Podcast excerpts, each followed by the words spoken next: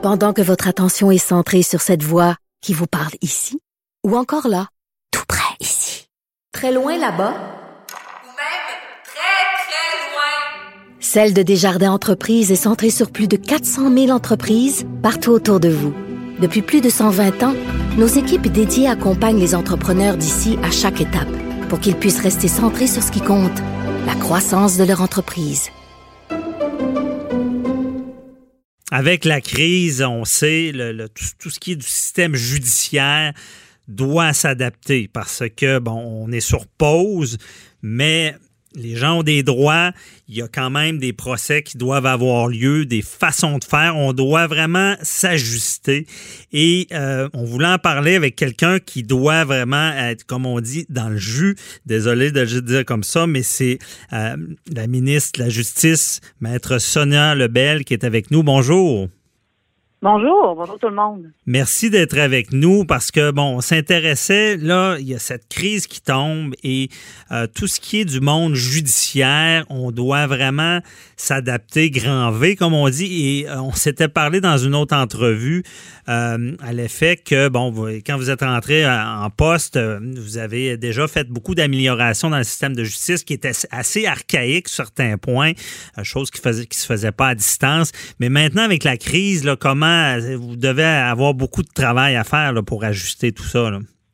Oh oui, on a là, on- je vous dirais que les deux premières semaines ont été les semaines les peut-être les plus critiques pour le système de justice. Mhm. Euh, pour reprendre une expression que j'ai entendue, on a dû construire l'avion en plein vol. Hein? Oh, Euh, ouais.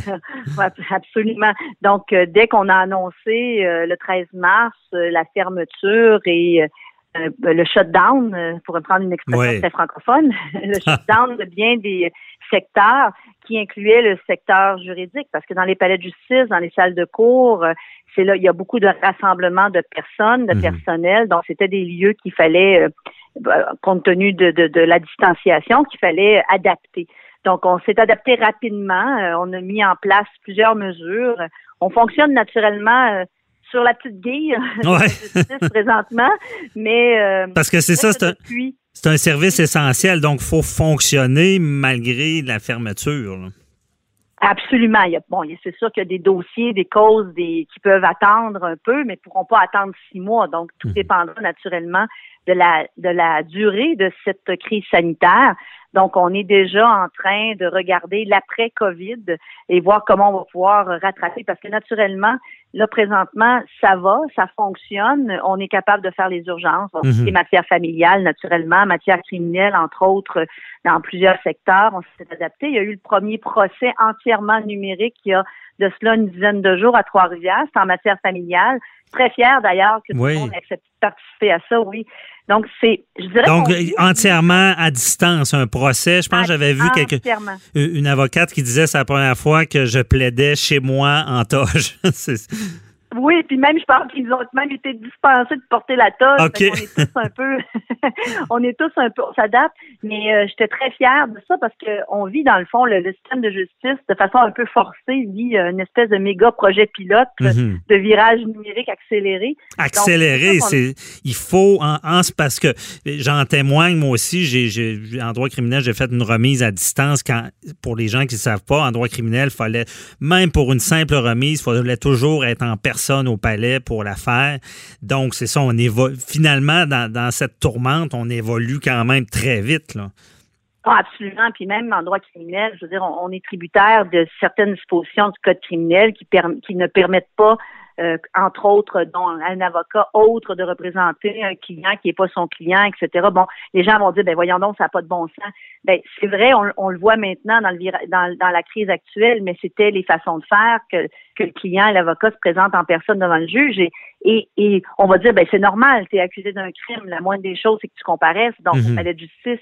Mais maintenant, on le voit, il y a même des discussions avec le fédéral, avec M. Lametti, pour adapter de façon temporaire certains articles du code pour permettre à des juges de faire des remises en bloc qui pourraient paraître bien simples, mais c'est là Mhm. qu'on voit aussi toutes les adaptations, euh, euh, pas juste euh, technologiques, mais les adaptations euh, législatives aussi qu'il faut faire euh, dans nos façons de faire. Le système de justice est un système très traditionnel, Ouais. je dirais pas, pour pas dire archaïque, mais dans certains, sur certains aspects, il l'est. Ben, il n'y a pas si longtemps, on utilisait des fax, faut le dire. Oui, Ouais.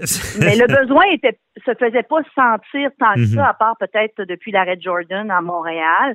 On l'a vu d'ailleurs avec les notaires. Hein. Euh, Je suis également, euh, je, suis procureur général du Québec, mais je suis également notaire en chef. Ouais. C'est assez, euh, c'est assez, assez satisfaisant pour un membre du barreau de, de pouvoir euh, porter les deux chapeaux. Mais ce que je veux dire par là, c'est qu'on a dû adapter même la loi sur le notariat pour permettre aux notaires de faire signer des actes authentiques à distance Mhm. naturellement conformément à la loi là, sur euh, le euh, qui concerne le cadre juridique des technologies de l'information, il y a moyen d'avoir une valeur légale à une signature numérique, Ouais. mais la loi sur le notariat exigeait que les gens, entre autres, pour illustrer, pour signer un testament, exigeait que les gens soient en présence physique euh, ou euh, je dirais un acte de vente qui est plus Mhm. commun, là, en présence physique euh, du notaire euh, et ça devait être signé sur papier. Donc, c'est ce que la loi disait.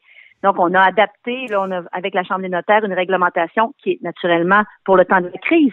Mhm. Mais Mais peut-être, on, on- moi, je pense que on- ça va faire des petits, ça. Ben c'est ça. C'est- On, on verra si ces évolutions-là temporaires vont. ben, c'est ça, bien dit, si ça va faire des petits, si on continuera pas de la même manière. Parce que en droit, je pense qu'on a euh, longtemps. Parce que pourquoi une signature doit être en personne, éviter bon, qu'il y a des fraudes, des abus. Mais c'est comme si tout d'un coup, on, on était obligé de faire confiance à une technologie très importante de nos jours, ce qui est euh, le- le- de, l'Internet, les courriels, les choses comme ça. Là. Euh, Absolument, absolument. parce que c'est ça. D'ailleurs, même, je crois, dans, dans des dépôts de documents à la cour d'appel euh, sont, sont possibles en ce moment par courriel, ce qui n'était pas possible avant. Là. Mais c'est ça, vous avez tout à fait raison. Puis je pense que c'est pas, faut pas que les gens pensent que la mentalité est archaïque euh, pour pour le pour le plaisir d'être Mhm. d'être résistante. Mais ce- cette cette crise qui était dans la transformation euh, numérique, le virage technologique de la justice, il y avait aussi une adaptation des mentalités, puis une transformation des mentalités. Ouais. Ce que la crise va nous avoir permis de faire, c'est de forcer, si on veut, les mentalités par par euh, par nécessité Obligation, ouais, c'est ça. par obligation. Donc, effectivement, on doit ouvrir un peu nos façons de faire. Puis ce que les gens doivent comprendre, c'est que les juristes, ben, on est entraînés, que ce soit des avocats ou des notaires, pour voir le bien de notre client, de voir l'intérêt de notre client.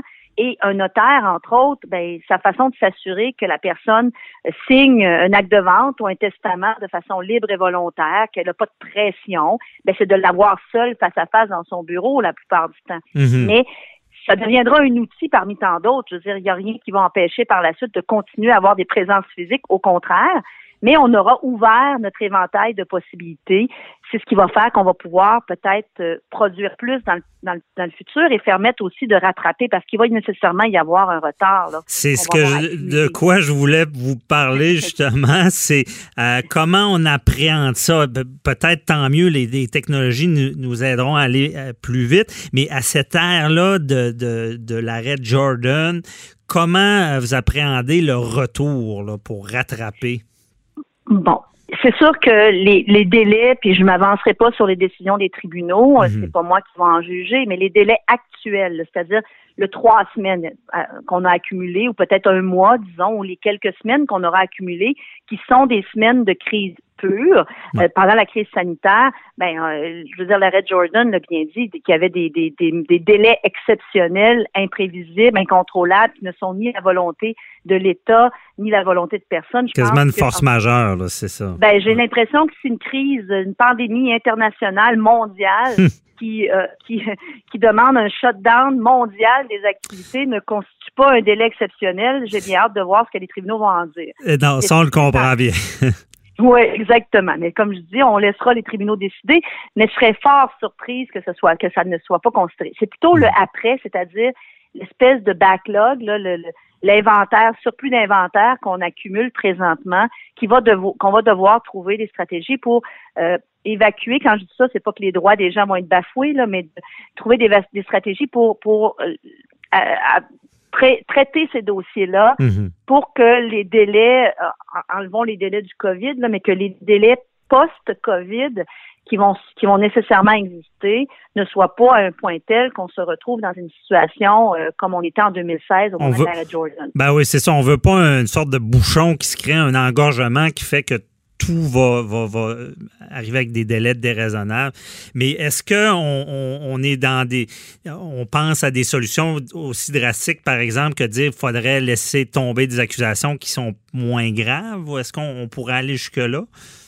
Non, on n'en est pas encore là. Il y a eu, on a eu à faire ce genre de ménage-là euh, à l'époque euh, de 2016, mais c'était c'était jamais des dossiers d'une nature criminelle. Mhm. C'était plus des dossiers de nature pénale, on a, ce qu'on appelle l'étiquette ou des choses comme ça qui ont dû être triées à une certaine époque. On n'en est pas du tout là. On avait déjà, heureusement, je vous dirais qu'au moment où on a, euh, il y a trois semaines, un mois, au moment où on a déclaré la crise sanitaire, on était déjà, on était dans le système de justice arriver à des délais qui étaient tout à fait dans les paramètres de l'arrêt Jordan. Donc, on mhm. n'était pas en, on n'était pas en retard. Donc, là, c'est sûr qu'on va accumuler une certaine perte de vitesse, mais je, on n'en est pas là. Mon travail a des stratégies. Euh, là, déjà, les, choses qu'on aura mis en place, comme euh, certaines choses qui peuvent se faire à distance, des comparutions à distance, euh, la visioconférence, certains dossiers, c'est sûr qu'on va être capable d'en traiter plus. Puis on est déjà en discussion avec le fédéral pour voir si on pourrait pas avoir des effectifs supplémentaires, au moins pour nous aider à traverser le bouchon ou à déboucher le système. On peut prendre. Mais on chassait quand même assez confiante parce qu'il y a, il va y avoir euh, des retombées positives dans le système de justice pour euh, qui vont qui vont ressortir de cette crise, c'est-à-dire toute cette innovation là qu'on a mis en place. Et vous savez, je suis extrêmement heureuse parce que tout le monde travaille ensemble, la magistrature, mhm. le barreau, la chambre des notaires, les avocats qui ont qui donnent de leur temps. Alors tout le monde est tourné vers le même objectif et ça cette belle cette belle unanimité là euh, va euh, va certainement euh, rester après, j'en suis certaine. Oui, bien dit. Puis en tout cas, je vous lève mon chapeau. Je lève mon chapeau aussi à toute la communauté juridique parce que c'est vrai qu'on assiste à quelque chose d'unique des gens qui mettent l'épaule à la roue pour que ça fonctionne parce que on oublie, il euh, ne faut pas oublier les droits. ça reste, euh, même en temps de crise, vous avez des droits, comme on dit.